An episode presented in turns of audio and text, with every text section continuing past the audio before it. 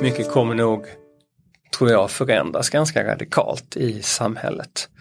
Eh, och att genom föreställa sig de här sakerna så eh, bygger man upp en repertoar. Vi vet ju inte heller exakt hur det kommer att bli men att föreställa oss olika alternativ då har vi liksom förberett oss för olika scenarier som skulle kunna hända. Och det är ju ett sätt att liksom bygga resiliens.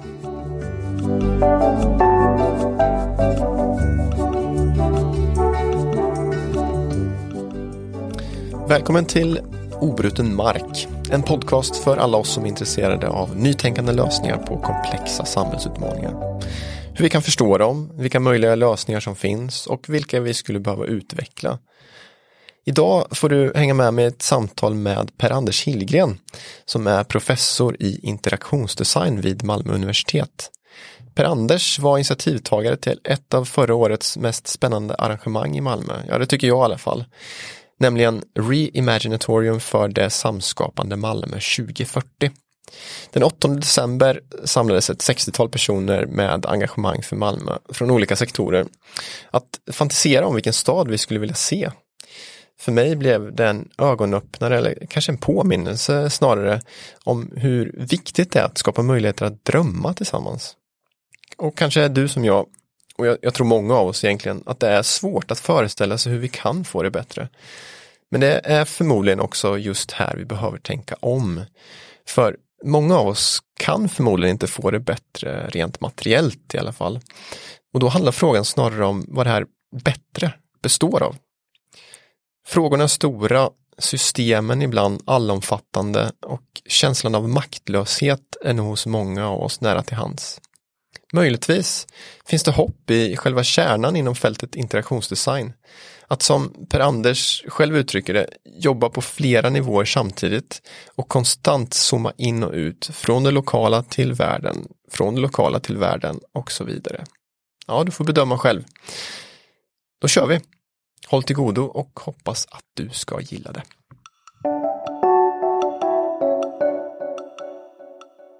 Men eh, jag börjar med att säga välkommen hit eh, till Obruten mark. Mm, tack så mycket. Per Anders Hillgren.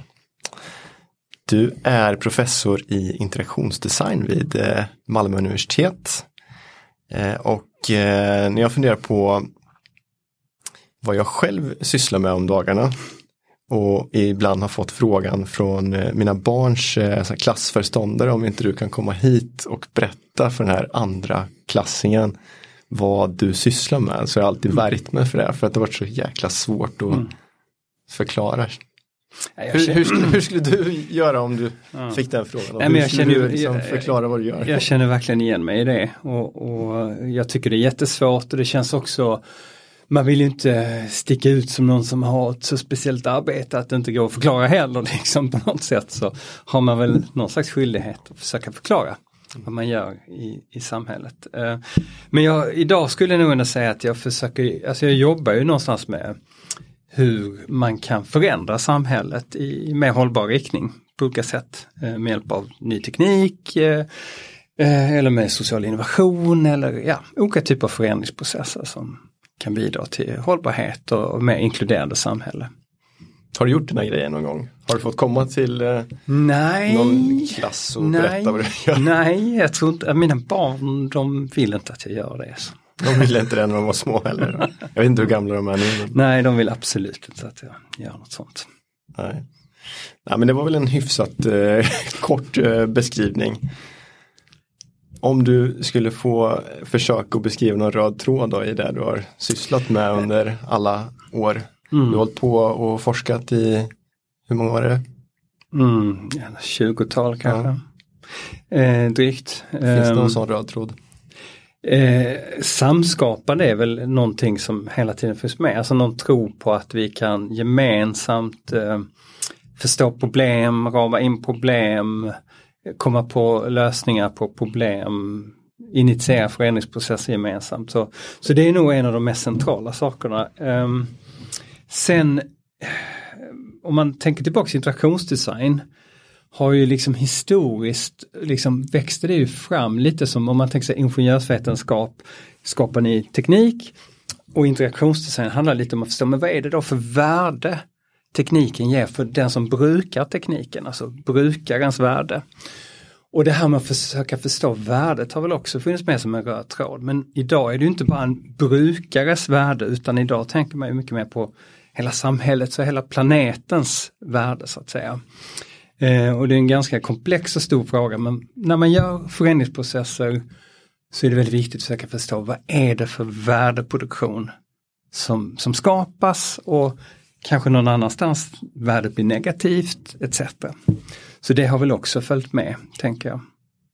Hur kom det sig att du trillade in på det här från början? Kommer du ihåg det? Ja, alltså jag är ju från början utbildad eh, på konsthögskola och det, det glömde jag kan också säga att en annan röd tråd har väl varit att ett, liksom ett intresse för ganska kreativa metoder att när man ska liksom utveckla olika typer av lösningar. Jag är ju då utbildad på konsthögskola från början och eh, hade faktiskt någon konstkollega som hade börjat läsa här på Malmö universitet 98 och då fick jag upp ögonen för detta området. Mm.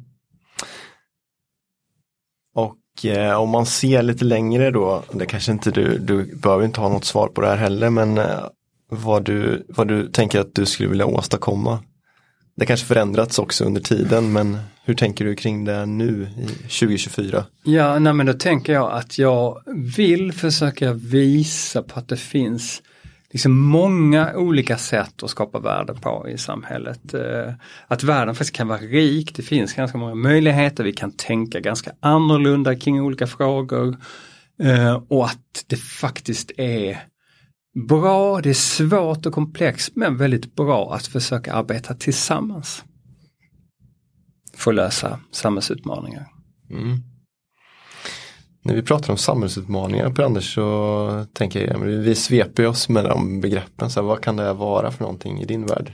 Alltså det är ju från det stora till det lilla och, och det känns väl som att det är liksom många sådana här som blir plötsligt väldigt stora. Jag menar klimatförändringar har ju växt fram under en längre period. Liksom. Och, um, men jag menar det är många som pekar på att ojämlikhet ökar på många sätt i samhällen, uh, vilket också är en jättestor utmaning. Jag menar, ja, nu, nu bara dränks vi av olika utmaningar. De, de kan ju också vara sammanflätade och påverka varann och göra det ännu svårare. Mm. När det gäller just klimatförändringar så är det, är det ju någonting som du har varit inne på ganska mycket också de senaste åren. Om jag förstår rätt. Mm. Ni har jobbat med någonting som heter sorg och hopp. Mm, just det. Är rätt ute då? Ja, absolut. Jag kommer inte ihåg rubriken ja, riktigt. Absolut. Vad, vad, är, vad är det för någonting? Nej men då är det som så att, jag menar när folk nu tänker kring klimatförändringar, vad vi ska göra, så finns det liksom en, en ganska tydlig det att det, det, är också någonting för ingenjörsvetenskapen.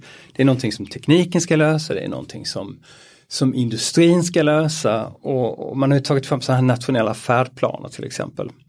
Eh, för eh, omställning för att bli fossilfria i Sverige. Och de är, de är jättebra de här färdplanerna, är väldigt ambitiösa så men, men om man zoomar in och tittar mer noga på det så finns det en del problem. Ett problem är att det verkar som att vi som medborgare inte behöver engagera oss för det industrin eh, och tekniken fixar det här. Det. Och det tror jag inte riktigt på. Jag tror vi alla måste gå in eh, och fundera på vad det här kan komma att betyda för oss. Och det är det också så att när man då zoomar in och tittar på olika typer av tekniska lösningar så är de inte alltid så enkla utan många gånger skapar de ett problem någon annanstans i Sverige, i världen. Eh, det har varit mycket, det var ju nu var det Aftonbladet senast som skrev om den här batteriproduktionen och barnarbete etc. Så, så alla de här liksom ingenjörslösningarna, bra på ett sätt, jättedåliga på ett annat sätt. Ehm, så projektet Sorg och hopp har varit ett sätt att försöka förstå då, finns det saker vi kanske måste börja ge upp som vi tagit för givet? Är det så att vi inte kan flyga till Thailand varje vinter. Är det så att vi inte kan ha lyxen av att åka i bil på samma sätt som vi tagit för givet? Um, är det givet att vi ska ha samma typ av konsumtion och att den ska öka? Um, så Soja Hopp eh, har liksom handlat om att försöka fördjupa sig. Hur, hur, kan vi förstå det här och hur kan vi förstå vad ett gott liv skulle kunna vara? Men att man kanske kan ha ett gott liv även om man ger upp vissa saker. Precis. Alltså den där frågan kom ju upp i en eh, annan podd som du var med i ganska nyligen, Malmö snackar. Mm. Som är både en, både en podcast och ett arrangemang mm. i Malmö.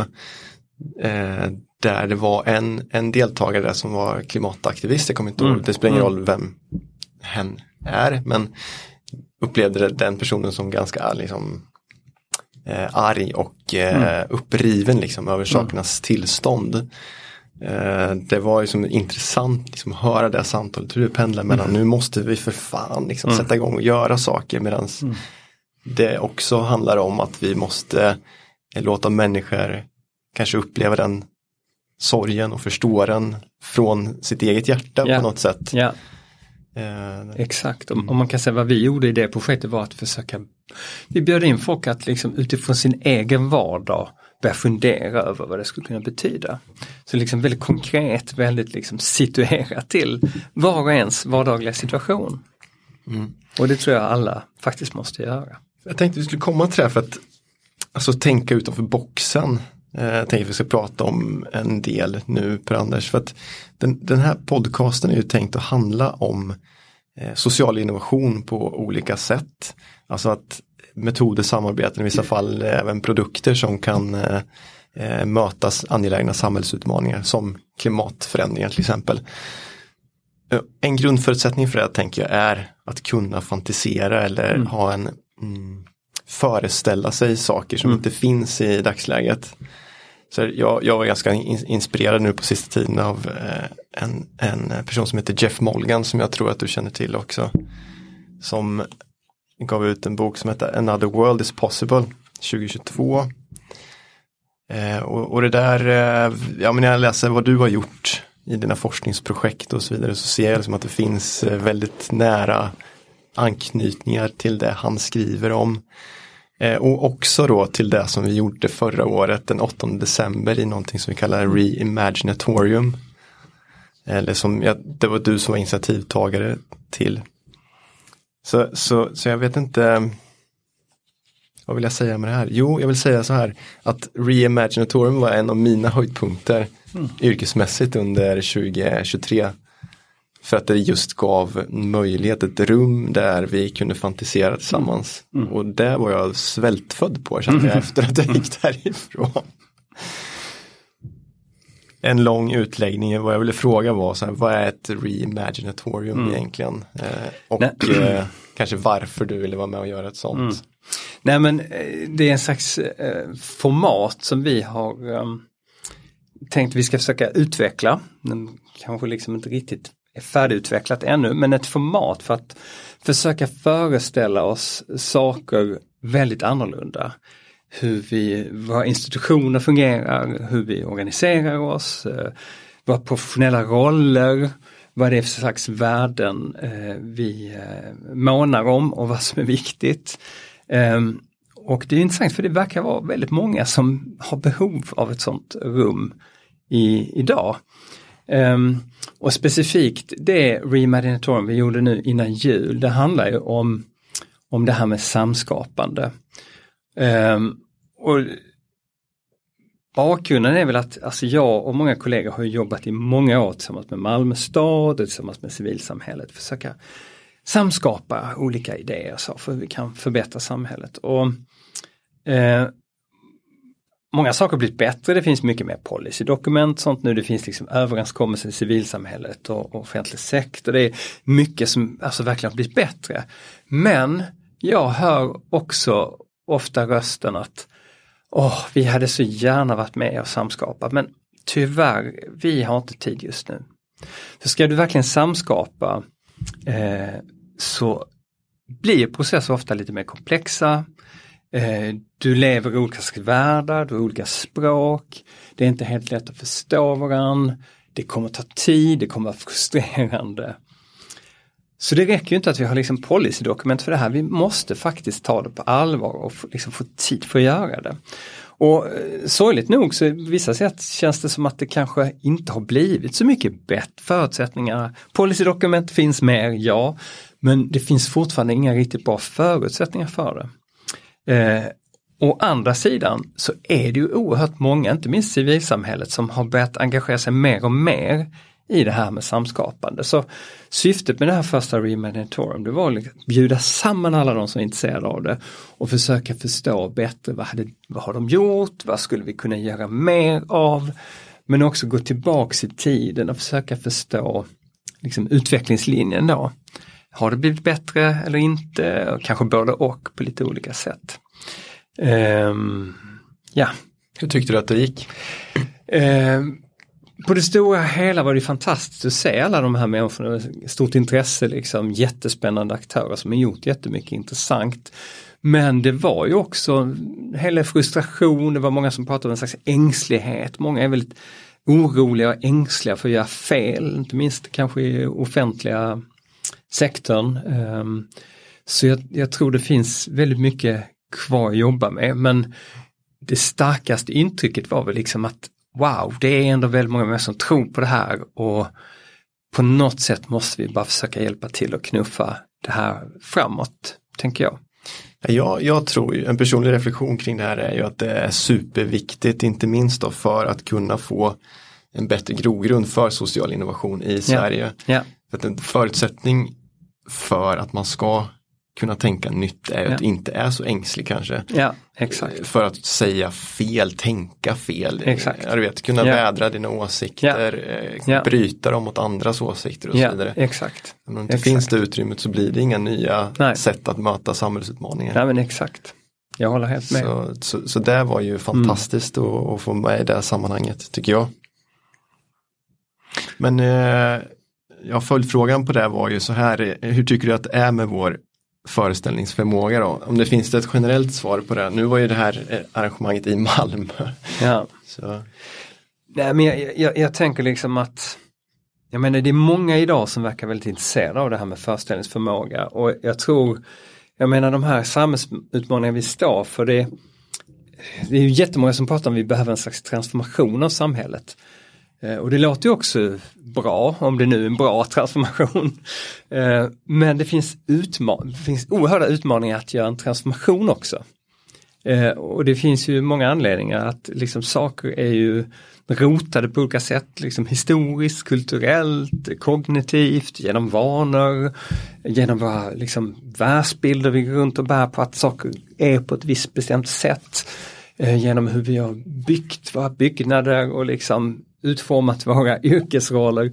Det är så många saker som gör att det inte är så lätt med transformation. Och då tänker jag att föreställningsförmåga är ganska bra ändå börja i att om vi först börjar med att mjuka upp alla de här sakerna där vi förstår att jo men det går faktiskt att ändra. Vi har ju, de här är ju liksom konstruerade av människor, alla de här sakerna. Och de skulle kunna konstrueras på ett helt annat sätt. Men det är många människor som kanske inte riktigt Alltså insett det och sen är det vissa som börjat inse det och så börjar de kämpa för sig själva och inse att det här var inte så lätt liksom. Um, och det kommer inte vara lätt. Um, vi, vi kommer ju, vi är väl på väg in i någon slags transformation tror jag. Uh, men det kommer vara jätteomtumlande. Är det en transformation? Många uh, transformationer. Ja. Uh, för det är ju inte bara en transformation utan ett antal transformationer men väldigt mycket kommer nog tror jag förändras ganska radikalt i samhället. Eh, och att genom föreställa sig de här sakerna så eh, bygger man upp en repertoar. Vi vet ju inte heller exakt hur det kommer att bli men att föreställa oss olika alternativ då har vi liksom förberett oss för olika scenarier som skulle kunna hända. Och det är ju ett sätt att liksom bygga resiliens också. Mm.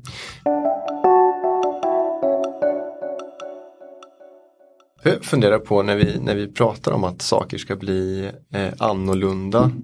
att förändra sig, transformation, då är det nästan som att vi automatiskt tänker att det ska bli sämre på något sätt. Hänger du med? Jaha, ja, alltså jag tänker att alltså det, det är många saker som håller på att bli sämre utifrån det rådande samhällssystemet. Mm. Jag menar klimatförändringar är väl det stora exemplet.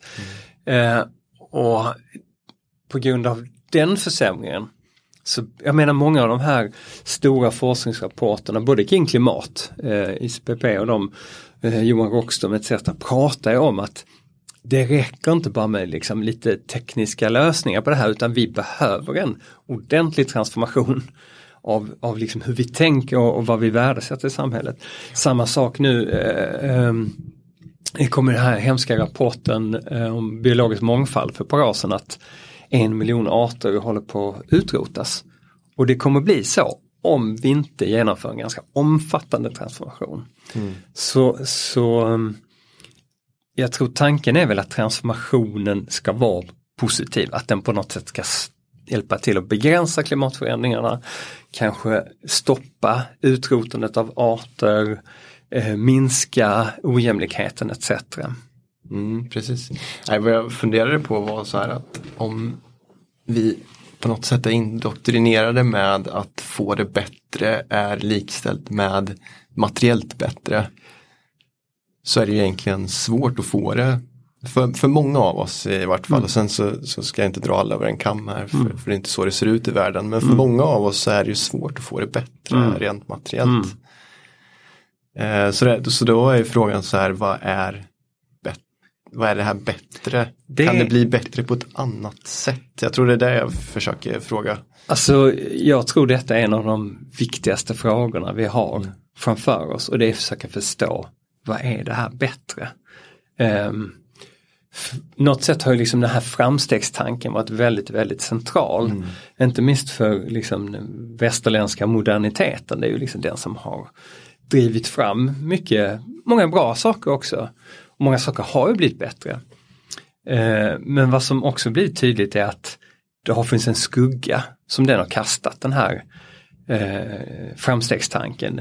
Inte minst på många andra länder och andra delar av världen eh, som har betalat ett pris.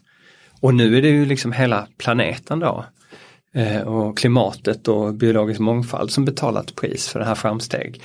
Eh, samtidigt är det ju viktigt att försöka förstå vad är det då vi kan hoppas på? Just det. För vi vill ju säkert ändå kunna hoppas på att någonting på något sätt kan bli bättre eller liksom få ett större värde i, i samhället. Och det finns inget enkelt svar på det utan detta är nog en av de frågor vi hela tiden, vi måste hålla den här frågan i liv. Och hålla den i liv ganska, väldigt, väldigt länge, kanske alltid. Ja, då är det, det, min fundering är ju så här att vi kanske är rädda för att inte ha svar direkt heller. Och jag, Om det jag, inte finns något direkt svar på ja. vad är det här bättre ja, och, så måste man leva i den ovissheten exakt. kanske. Mm. och det är det jag tror vi också måste lära oss. Mm. Att klara av att leva i ovisshet, osäkerhet. Um, men det behöver inte bara vara negativt. Uh, det är väldigt jobbigt om du står helt själv i det. Uh, men om vi gör det tillsammans så tror jag vi kan klara det väldigt bra. Och att det också faktiskt kan hjälpa oss eh, att förstå vad det är för avtryck vi gör på planeten. Eh, ja. ja men det var någonting där du sa eh, som, som jag funderat på mycket också att när vi pratar om eh, de här förändringarna så tänker vi att vi ska på något sätt, du var inne på det själv förut, vi kan inte åka till Thailand, vi kanske inte kan mm. åka skidor i Italien eller vad det, vad det nu kan vara, alla de lyxgrejerna som vi har vant oss vid, många av oss. Så då är det någonting annat, liksom, mm. något annat värde och då handlar det om hur man själv utvecklas som människa kanske mm. som blir mm. ännu viktigare. Mm. Och, det, och, jag menar samtidigt så det, det är ju jätte, det är också jätteproblematiskt att säga sådana saker. Det är, ju, det är ju lätt för en annan att säga att vi inte kan åka på den typen av resor eftersom men lite äldre som jag så har man kanske haft privilegiet att kunna göra det. Och ska då våra barn eller människor i andra delar av världen inte få lov att göra det så att säga. Men åtminstone Nej, får jag då som har haft den förmånen ta ansvar för att börja fundera på hur mycket behöver jag göra det. Mm. En annan grej som jag funderade på då var i, när vi hade Reimaginatorium att det som gjorde att jag tyckte det var så härligt att vara där på något sätt var att det också kändes som en motreaktion mot många dystopier som, det vet jag inte om alla har det så, men det känns som det har präglat mycket av eh, mitt flöde. Mm, mm. om man ska tala i de mm. termerna. Så. Mm. så att min känsla är att vi på något sätt blir översköljda av mm. att det går åt helvete hela tiden med mm. allt. Så vart finns utrymmet att hoppas på yeah. någonting annat och mm. fantisera och föreställa sig om en, då, mm. en bättre framtid för mig, mina barn, barnbarn ja. och så vidare. Ja. Nej men det, det, är ju väldigt mycket dystopier just nu och, och jag kan förstå att det, det, det, finns säkert ett, på sätt och vis ett behov också. Det är säkert ingen slump att eh, filmer, tv-serier, böcker och sånt är, liksom är väldigt dystopiska.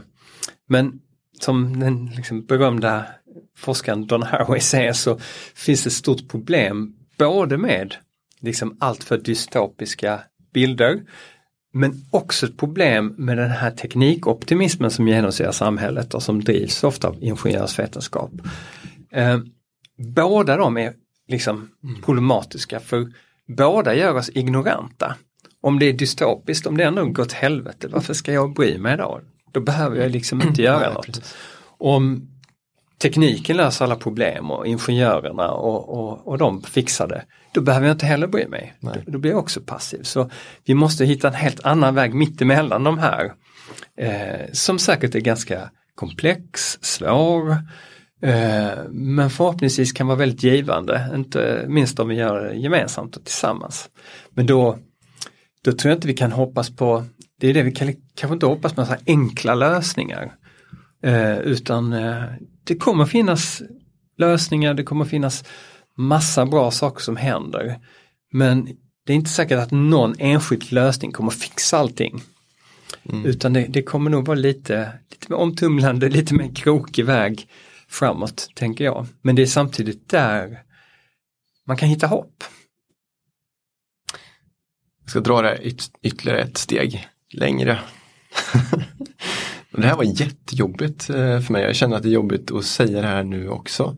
Men det är eh, under jullovet här så, så läste jag, eller håller på att läsa en bok av en författare som heter Ulrike Herrmann. Blivit jättestort tydligen, jag har missat, men jag har i alla fall börjat läsa på den nu. Det heter Kapitalismens slut. Mm. Och någonstans där i den eh, boken då, jag ska säga, den handlar om i princip så att den ständiga tillväxten förstör natur och miljö. Mm. Men den är tvingande nödvändig för att kapitalismen ska vara stabil. Mm. Det är så hon uttrycker det. Eh, men någonstans i den här boken då så skriver hon att det är svårare att säga att vi ska avskaffa kapitalismen än att säga att världen kommer att gå under. Och så känns det för mig också att bara kunna mm. uttala den tanken mm. är så svår. Mm. Och känns så, så farlig på något sätt. Så jag vet inte om du håller med om det eller varför? Men, eh, jag, jag, tänker, jag undrar om det inte är eh, filosofen Fredrik Jameson som kanske myntade den här eh, frasen. Okay. Att det är svårare att tänka sig att världen går under än att mm. kapitalismen går under. Mm. Eh, men jag tänker i väldigt många forskningsfält, alltså i samhällsvetenskap och humaniora så har ju det här diskuterats ganska länge. Och där är det liksom, där är det väldigt många som börjat ifrågasätta det här. Eh, den ekonomiska tillväxten, dekolonial forskning också för den delen såklart. Ehm, eftersom de liksom många andra kulturer på jorden har ju liksom fått betala högt pris för den västerländska kapitalismen som nu liksom är global. Eh, den påverkan den har gjort. Så, att säga. Och, så jag tror väldigt, väldigt, det finns väldigt, väldigt mycket forskning som på något sätt lyfter fram att här har vi ett av de stora kärnproblemen som ligger bakom klimatförändringarna, som hela idén med extraktivism, att hela planeten finns till bara för oss människor som resurser. Hela den tankefiguren att, ah, titta, här är lite guld, här är lite mineral, här kan vi ja. göra batterier av. Mm. Vem ska plocka upp dem så att säga, mineralerna? Ja men det kan barnen göra. Um, och sen är det ju liksom, och, och, det finns ju också en hel växande gren av slags alternativ ekonomi. Ibland pratar man om det som heterodox ekonomi. Okay, uh, ja men massa olika ekonomiska system med liksom eh, cirkulär ekonomi av olika slag och, och liksom där man på något sätt räknar, där det inte bara handlar om, om BNP-tillväxt utan att där man liksom beaktar det här mycket komplexa värdet produktionen och värdedestruktionen som hela tiden sker i våra samhällen.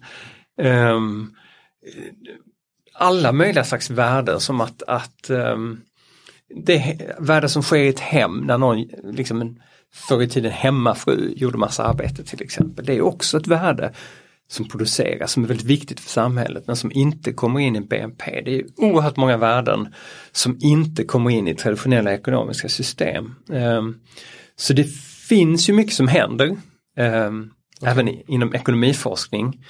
Uh, jag tror inte någon vet på något enkelt sätt hur vi kan ställa om från kapitalismen i den rovgiriga form den verkar ha idag. Men det finns väldigt, väldigt, väldigt, många som säger att vi måste börja tänka kring detta, vi måste börja göra saker. Um, och då kan det handla allt om att utveckla lokala ekonomiska system få prototyper hur det kan fungera till att tänka över det liksom, ja. Um, så jag menar det, det, här är ingenting vi kommer knäcka på något enkelt sätt men det är också ganska skrämmande att det nästan är lite tabu att ifrågasätta det. Um, ja, men det handlar ju om eh, vår föreställningsförmåga ja, då, ja, tänker jag. Att ja. jag inte har kunnat tänka den tanken så långt. Mm. Eller kanske mm. inte riktigt vågat mm. att ta det i min mun liksom och säga det så här sätt. Nu säger jag det i en podcast istället. Mm. Nej men, men alltså, sen är det ju, jag menar nu, ja. nu, nu är det ju plötsligt liksom Vi vet ju också att, att när, när, um, när det inte går tipptopp liksom så går det plötsligt allting ner så som den situationen vi är i nu i samhället. Så att säga. Så det, det är också ganska skrämmande. Had, måste det vara på det sättet eller går det att hitta ett, ett ekonomiskt system um, ja, där vi ändå liksom, vi har ju lärt oss så mycket, vi kan så mycket. Uh, det, det har skett ganska mycket teknisk utveckling. Vi borde kunna hålla liv i en samhällsmodell som är väldigt mycket rikare än vad den var för 20 eller 50 eller 100 år sedan. Um. En annan eh, eh, forskare, en, en, norsk antropolog som säger our, our salvation will be our damnation. På tal om det vi pratar om nu att framväxten av kapitalismen, industrialiseringen och så vidare var våran räddning på något sätt. Och ligger som grund till vårt välstånd idag mm. men samtidigt vill vara vår undergång. Mm. Det ligger ju ganska mycket i det. Och sen mm. var, så handlar det om att kapitalismen har ju någonstans uppstått. Ja. Ja.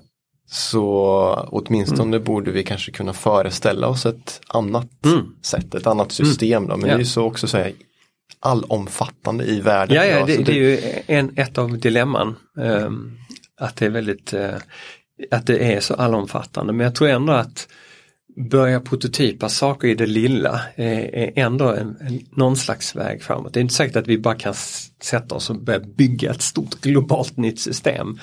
Eh, utan någonstans så tänker jag att det måste vara en växande community på jorden, vilket jag tror det är faktiskt, som mer och mer försöker föreställa sig alternativ som försöker eh, brottas med de här frågorna för att någonting ska kunna för att det ska kunna bli en transformation till kanske något annat slags, kanske en annan slags kapitalism eller en annan slags ekonomiskt system överhuvudtaget.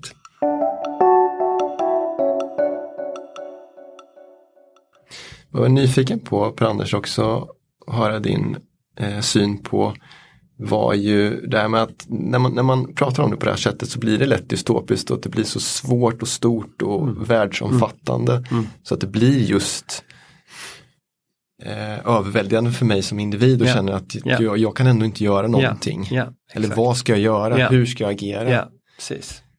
Och det är samma med klimatförändringar. Det är, ju, det är ju många unga som först är väldigt engagerade i klimatförändringarna, sen plötsligt känns det bara så stort. Så då.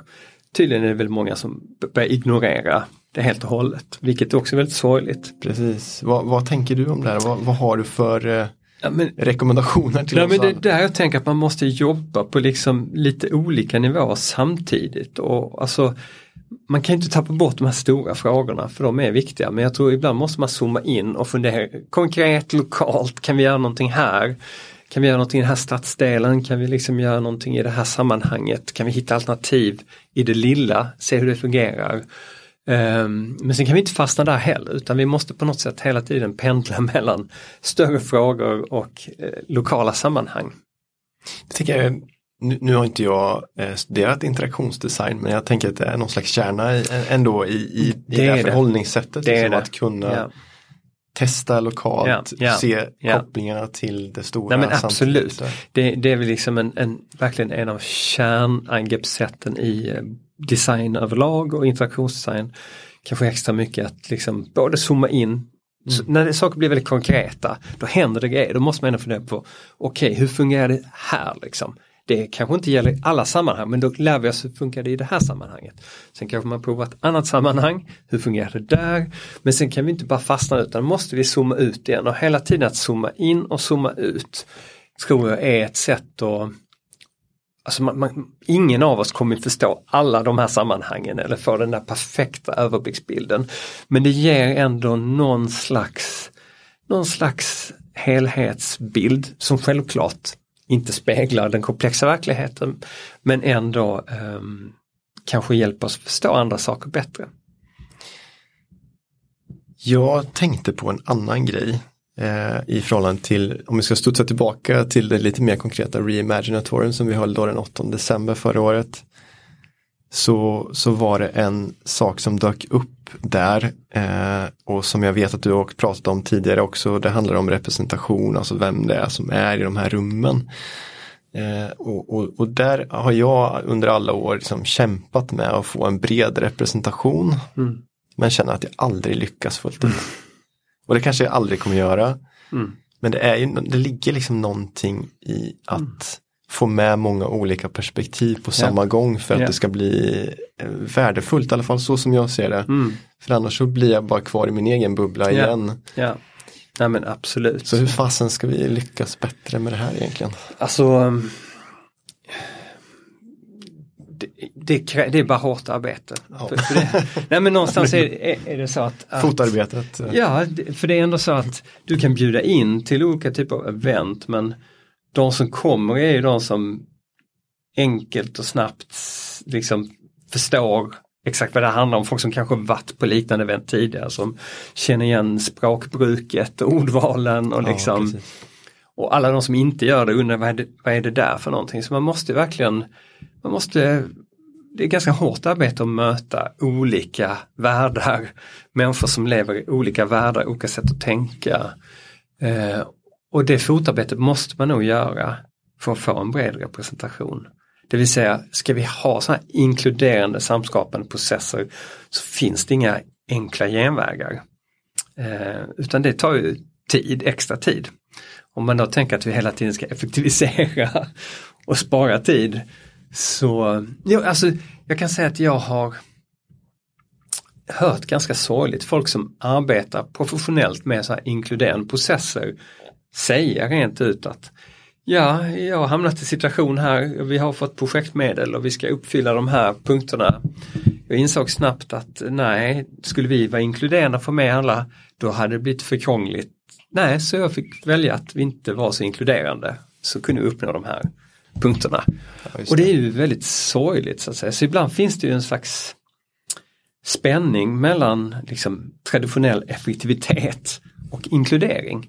Om du ska vara väldigt liksom, tidseffektiv och kunna göra något snabbt, punkt, punkt, punkt, punkt, så kräver det ju att alla vet vad det handlar om, alla liksom, kuggar passar in i varandra och så. Och så är det ju inte ute i verkligheten. Eh, framförallt inte om du ska vara inkluderande. Då måste du ha mer tid. Du måste göra mer fotarbete. Däremot tänker jag lite så att jag hoppas att Malmö universitet på något centralt sätt kanske skulle kunna hjälpa oss mer än vad man gör idag med det fotarbetet. Um, som vissa enskilda forskare gör det själva. Jag har, jag har själv också faktiskt ägnat väldigt mycket tid åt den typen av fotarbete men som forskare är det väldigt svårt att upprätthålla det. Det tar väldigt, jag hinner inte skriva forskningsartiklar eller något sånt om jag ska göra alla, bygga det här förtroendet som krävs. Um, så ja, kanske är det något vi gemensamt skulle kunna utveckla, jag vet inte. Mm, eller jo, absolut. MSI eller Malmö universitet centralt eller någonting som Fick en arbetsuppgift här nu. eh, nej men det får man tänka på Per Anders också, universitetets roll i allt det här. Så är det självklart att det är ett universitet som ska göra en, den här typen av arrangemang, alltså samla människor på det här sättet som, som gjordes då vid Reimaginatorium. Vad, vad, tänker du om universitetets roll generellt i, i, i samhället? Nej, men jag tänker att, att självklart har vi en oerhört viktig roll. Eh, och däremot är det väldigt intressant om, om, om man tänker på, på hur universitet fungerar och, och högskolor och hur det tilldelas medel till, till dem, både för utbildning och forskning, så är det ju så att det är ju det är inte helt, det är liksom inte neutralt så utan det tilldelas ju, det finns olika pengapåsar beroende på vad det är för slags eh, forskningsområde. Så teknik och medicin och, och ingenjörsvetenskap etc. får ju väldigt mycket mer resurser än vad till exempel humaniora får. Och idag när vi lever i en tid där det är väldigt många grundläggande existentiella filosofiska frågor vi står inför. Då skulle man kunna tycka att humaniora borde få väldigt mycket mer pengar. Men så är det ju inte riktigt. Utan det är fortfarande de klassiska problemlösarna som både löser problem och skapar problem någon annanstans som får nästan alla medel. Um, men jag menar, det är inte riktigt svar, svar på din fråga men jag ville bara liksom mm. förklara att jag tror att vi spelar en viktig roll och det gör ju naturvetenskap och medicin är ju jätteviktiga. Jag vill inte liksom på något sätt ta bort det. Men jag tycker det är synd att humaniora samhällsvetenskap inte får lika mycket medel framförallt idag. Och jag tror det är områden som verkligen kan ta ansvar för att samla. Men jag hade gärna sett också att offentlig sektor kunde ta ännu mer ansvar också för att samla på, på det sättet vi gjorde. Eh, och dessutom aktivt jobba lite grann sudda ut gränserna, att det är inte bara vi som står för kunskapandet i samhället. För alla håller ju på med kunskapande i sitt arbete, i sin praktik så att säga.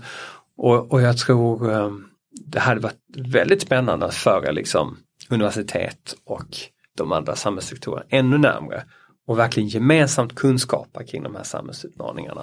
Mm. Där det inte bara är vi som forskare som bara har ansvar för det här kunskapandet utan tjänstepersoner också liksom har möjlighet att reflektera på djupet. Och, ja. Det tror jag att det finns ett stort behov för. Jag kommer ju ganska nyligen ändå ifrån att ha jobbat tio år i Malmö stad. Och mm. Eh, och med, utifrån det perspektivet så ser jag det kanske som enklare för universitetet att ta just den där rollen då. Mm. Som i alla fall mm. eh, facilitator för den här mm. typen av arrangemang. Man samlar människor från olika håll. Det mer uppfattas nog som mer neutralt eh, universitetet än vad en, en annan offentlig myndighet gör tror jag. Men, men eh här, måste det vara så då? Eller? Nej, det tror jag inte det måste vara, men just nu så... Mm. Vad tror du skillnaden kunde varit, varit om, om kanske offentlig sektor hade tagit ett större ansvar för det? Som någon slags facilitator? Ja, men jag, och då tror jag att skillnaden har varit ett, ett nytt angreppssätt till sina arbetsuppgifter i det mm. lilla. Liksom. Mm.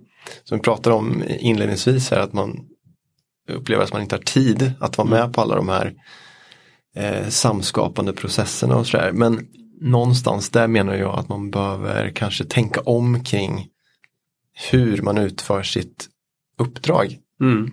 Exakt. Så att eh, inte att det här ska komma vid sidan av utan att man ska se mm. eh, organisationer, verksamheter runt omkring i sin omvärld som eh, hjälpande händer mm. på något sätt för att ens eget uppdrag ska bli mycket bättre. Exakt. Men inte riktigt så det är inte riktigt så det är organiserat eh, idag. Det är klart det skulle kunna vara det i större utsträckning. Men vi skulle kunna ha ett reimaginatorium om mm. hur till exempel offentlig sektor skulle kunna hitta ett sätt att jobba för att omformulera sitt eget uppdrag kanske. Det tycker jag verkligen. Men på tal om det eh, Per-Anders så, så vad, hur följer vi upp det här med reimaginatorium? Um, alltså min um, min känsla efteråt var att lite sådana slags ansvarskänsla att vi, det hade ju, ju mer vi kan hålla liv, för det känns som att det finns redan en community och det är helt fantastiskt. Och det, den communityn känns, jag, jag lät ju lite dystopisk i början att allt har inte blivit bättre vad gäller samskapande men det känns som att det ändå är, är kanske lite större community där ute som är intresserade av det idag, även om vissa saker har blivit svårare. Och att hålla liv i den communityn hade ju, tror jag, varit jättekul och bra. Och kan vi hjälpas åt att göra det hade varit eh, fantastiskt.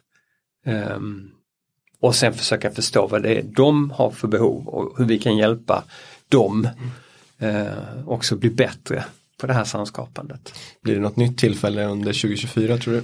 Det, det tycker jag var väldigt relevant att försöka få till. Eh, absolut och vi, jag tänker också att eh, vi, inom det här projektet Unik som vi gjort Remanatorium i så Tillsammans med Malmö stad ska vi ta fram så här roadmap för eh, samhällsutmaningar som universitetet kan hjälpa till och, och, och, lösa.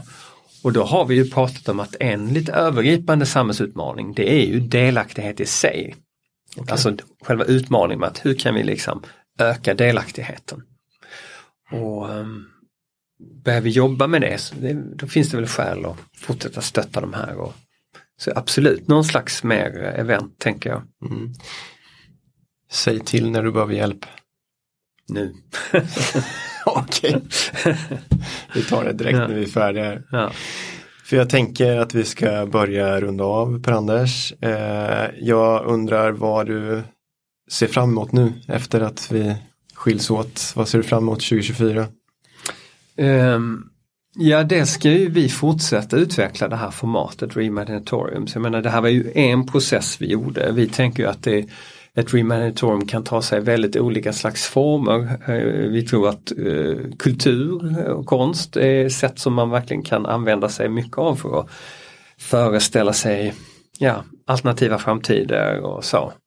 Eh, och inom Unik så, så är det rätt många forskare som jobbar inom eh, kulturfältet som är väldigt intresserade av, att hjälpa oss att göra det och det ser jag väldigt mycket fram emot.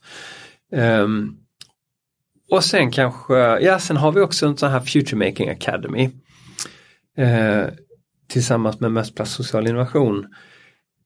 Där vi, eh, kan man säga, det är också ett sätt att bjuda in för att folk att liksom föreställa sig andra slags eh, framtider och där vi försöker tillgängliggöra ganska svår ehm, eh, akademisk litteratur på lite enklare sätt. Så att det är som en slags läsecirkel nästan så att folk som är med får läsa vissa texter, får lite liksom ingångar från oss, eh, stöd och sen så har vi framförallt diskussioner då om, om eh, ja, hur vi kan, kan tänka annorlunda eh, kring våra roller här på, på planeten och i samhället.